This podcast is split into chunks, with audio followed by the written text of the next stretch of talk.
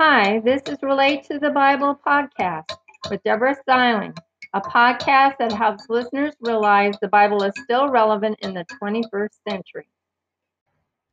Hi, this news episode is called God Tells Noah How to Build the Ark and What Goes in It and It Rains.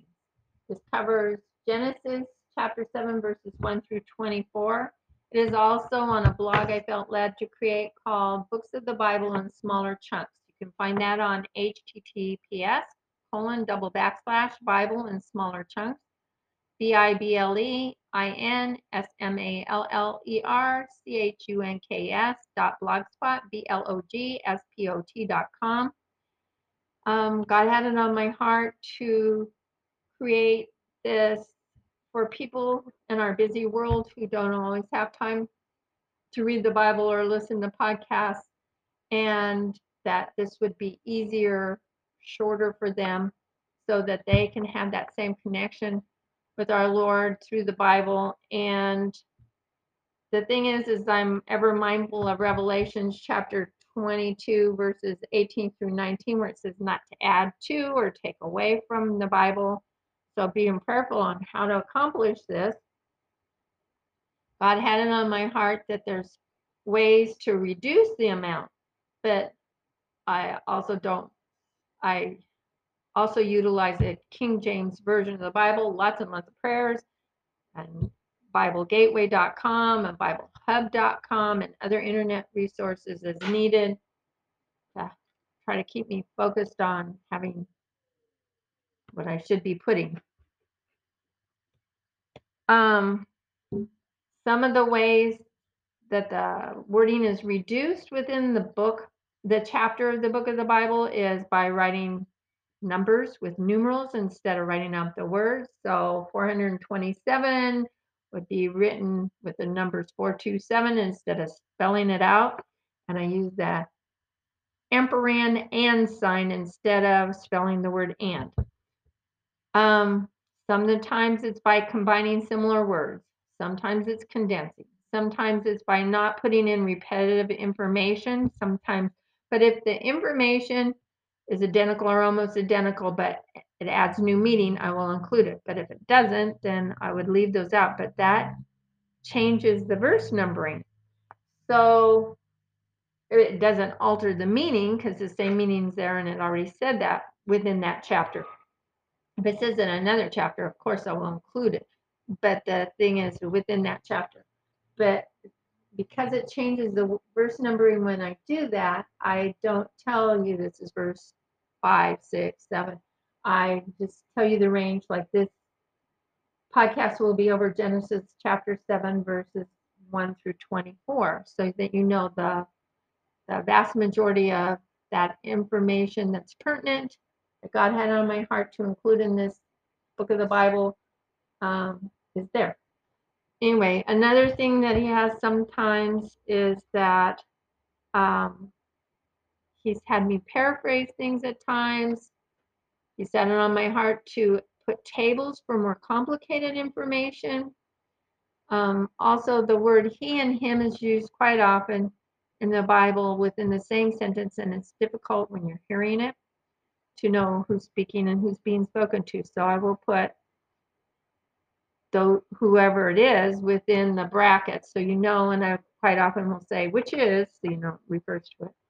Um, also, at times I will put additional information if I have it that might provide clarity, insight, or meaning within brackets, and I'll tell you within brackets it says, you know, whatever it is. So God tells Noah how to build the ark and what goes in it, and it rains. The Lord said to Noah, Come with all your, I have within brackets, family. So it listed all the people, your wife, your, you know, everybody, and I just put your family into the ark because the idea is to give you the meaning but not alter it.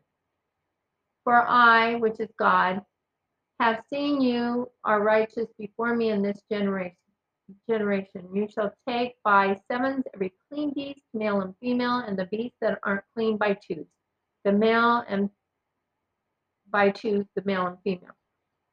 Of that I have within birds They have fowl, but not everybody understands the term fowl, although you might. But so I have birds within brackets of the air by sevens, male and female, to keep seed alive upon the face of all the earth. For in seven more days I will cause it to rain on the earth forty days and nights, and I will destroy all living things I have made from off the face of the earth. Noah did all according to what the Lord commanded him. Noah was 600 years old when the flood waters were upon the earth, and Noah and his family went into the ark because of the flood waters. All of the clean and unclean beasts, birds, and everything that creeps on the earth went to Noah into the ark two by two, the male and the female, as God commanded Noah. And of course, the seven of the uh, clean animals, it just didn't say it there. Um, I have to find out. Okay. After the seven days, the waters of the flood were on the earth. In the 600th year of Noah's life, in the second month, and the 17th day of the month, Noah entered the ark and all his family. That day and after their that day and after their kind. And that's speaking of all the animals after their kind. Of every and I have colons, so this is a list. So it's every beast after its kind, every, all the cattle after its kind. So these are all after their kind, creeping things upon the earth, birds of their of their kind and every sort went into Noah in the ark, two by two of all flesh, male and female, wherein is the breath of life, as God commanded him. And the Lord shut him in. The same day, all the fountains of the great deep were broken up, and the windows of heaven were opened. The rain was on the earth forty days and nights. When the flood was upon the earth for forty days, the waters increased, and, and I have within brackets, lifted up the ark above the earth. The waters prevailed and increased greatly upon the earth, and the ark went upon the face of the waters. The waters prevailed exceedingly upon the earth and covered all the high hills under the whole heaven. The mountains were covered when the waters prevailed at 15 cubits upward. Cubit is a measurement. All flesh that moved on the earth died, and both birds, cattle, beasts, and every creeping thing on the earth, and every man and all on the land that has nostrils to breathe died, and every living substance on the ground was destroyed from the earth. Only Noah and those with him on the ark remained alive. The waters prevailed on the earth for 150 days.